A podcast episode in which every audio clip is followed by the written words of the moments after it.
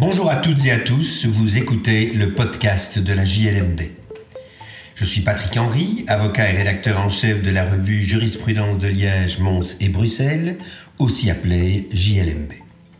Dans la revue, tout comme dans ce podcast, nous commentons principalement des décisions de jurisprudence prononcées par des juridictions des ressorts des cours d'appel de Liège, Mons ou Bruxelles. Cette semaine, je vais vous parler de traitements inhumains et dégradants lors du transfert de détenus vers les salles d'audience. Ce sujet est traité par le tribunal civil francophone de Bruxelles, chambre des référés, par une ordonnance du 29 décembre 2022 que nous publions dans le numéro 2 de notre année 2023. Pour le consulter, je vous invite à suivre le lien dans la description. Le cadre de ce litige est évidemment bien connu.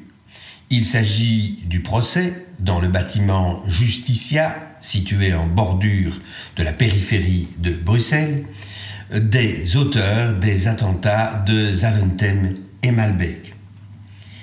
Dans le cadre du transfert des détenus qui sont soupçonnés d'avoir commis ces attentats vers le palais de justice, des mesures de sécurité exceptionnelles ont été adoptées et on peut évidemment le comprendre.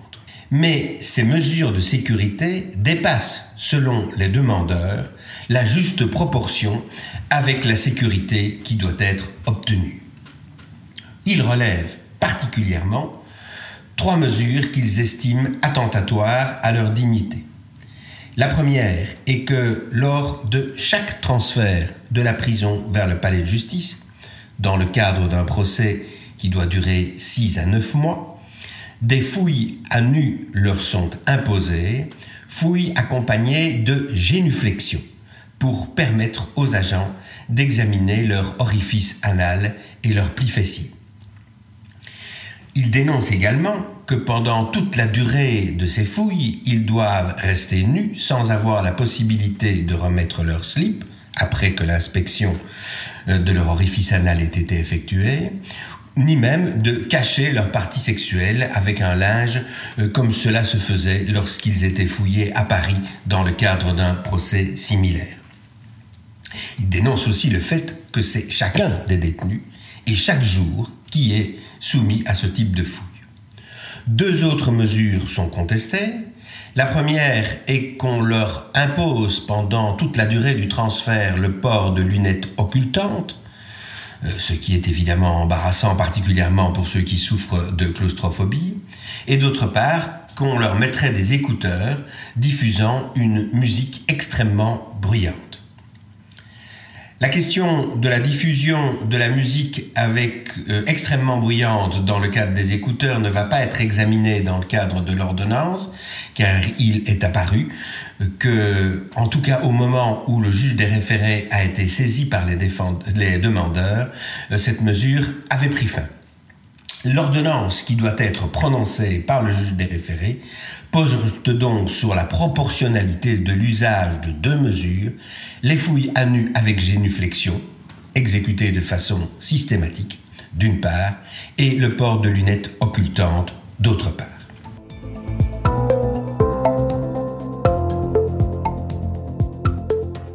Le juge des référés va procéder à une analyse très fouillée de la doctrine et de la jurisprudence en la matière. Tout d'abord, il s'appuie sur un examen euh, des rapports de l'OCAM qui, qui décrivent l'ampleur de l'intensité de la menace, observant que l'on se trouve évidemment dans un cadre qui est particulièrement sensible. Les audiences sont placées au niveau 3, niveau grave de la menace, le transport des détenus également, même si l'OCAM concède qu'elle n'est pas en possession d'éléments qui permettraient de justifier un niveau de menace tout à fait particulier euh, en, l'occurrence. C'est simplement le, fait de la dangerosité des prévenus qui justifie le niveau 3 qui est évoqué. Tribunal examine ensuite la jurisprudence de la Cour européenne des droits de l'homme en se référant à plusieurs décisions qui ont déjà été prononcées dans ce cadre, notamment un arrêt MSS contre Belgique du 21 janvier 2011, mais aussi un arrêt Frérot contre France du 12 juin 2017 et des arrêts Kider contre France du 9 juillet 2019 ou par exemple Siu Persescu contre Roumanie du 15 juin 2010. Euh, à plusieurs reprises, la Cour européenne des droits de l'homme a en effet euh, considéré que la combinaison de fouilles, accords routinières et d'autres mesures de sécurité draconiennes en vigueur au sein de certains établissements alors qu'il n'y avait pour cela aucun impératif de sécurité convaincant, s'analysait en un traitement inhumain et dégradant, contraire à l'article 3 de la Convention. Il s'agit d'un arrêt euh, Van der Ven contre Pays-Bas. Le tribunal examine ensuite les circonstances particulières à l'espèce, et notamment le cadre légal en droit belge. Nous avons effectivement un article 28, paragraphe 3 de la loi du 5 août 1992, qui autorise les fonctionnaires de police dans le cadre de leur mission de police judiciaire ou administrative à fouiller à corps les personnes avant leur mise en cellule. Se pose la question ici de savoir si, avant leur mise en cellule, ça vise aussi avant un transfert vers le palais de justice. Le tribunal pose la question en estimant qu'elle n'est pas euh, impertinente, mais il ne la résout pas dans le cadre de son examen au provisoire. Il poursuit en examinant les faits et en constatant que selon les explications qui lui sont données, les détenus doivent subir une fouille à corps avec génuflexion, plusieurs squats, semble-t-il, et pratiquée sur chacun des demandeurs avant chaque transfert de la prison au bâtiment justicia, que cette pratique est générale, systématique, pour tous les demandeurs, vouée à se perpétuer tout au long du procès, que la réalisation et les modalités des fouilles sont laissées à l'appréciation des fonctionnaires chargés du transport des demandeurs. Pas donc de règles particulières.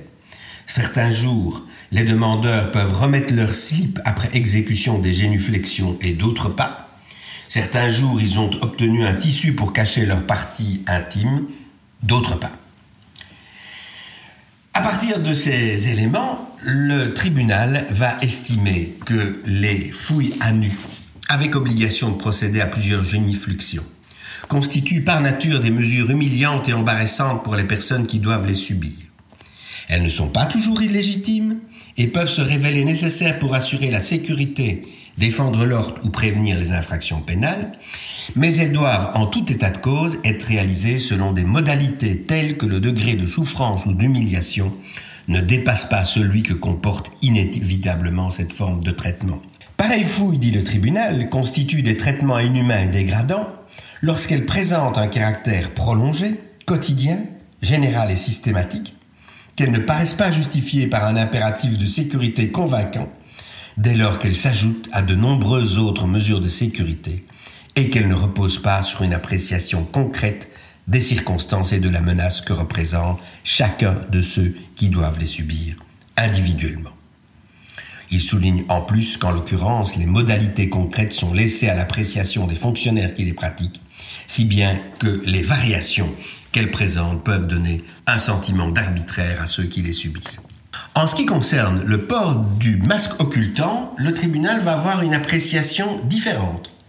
Elle considère qu'il peut être justifié par des impératifs de sécurité dans la mesure où il permet d'empêcher les détenus de connaître et repérer les détails du parcours, les moyens de sécurité déployés et les méthodes utilisées par les policiers, ce qui pourrait leur être utile dans le cadre de la préparation éventuelle d'une tentative d'évasion. Le masque permet également de les empêcher de prendre part activement à une évasion qui serait perpétrée avec une aide extérieure et de réduire les risques d'agression envers les fonctionnaires de police chargés de leur surveillance. Certes, cette mesure doit rester exceptionnelle, mais on considère qu'elle peut être justifiée par la gravité extrême des faits commis qui justifie qu'un niveau 3 de menace ait été retenu par l'OCAM. Là-bas, le tribunal juge que le rapport de proportion avec les objectifs légitimement poursuivis est donc rencontrés. Il faut souligner que le juge des référés a entendu ne pas s'immiscer plus que nécessaire dans les attributions du pouvoir exécutif.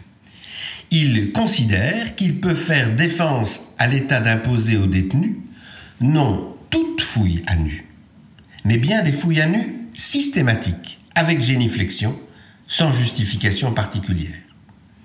Le juge des référés estime qu'il est prudent d'assortir cette mesure provisoire d'astreinte afin d'éviter une nouvelle procédure qui risquerait de perturber le bon déroulement d'un procès d'assises qui mobilise des moyens exceptionnels pendant un peu plus de huit mois. Voilà donc une décision euh, importante qui été prononcée dans le cadre d'un procès qui ne l'est pas moins. Nous avons appris qu'elle était frappée d'appel juste au moment où nous mettions ce numéro sous presse.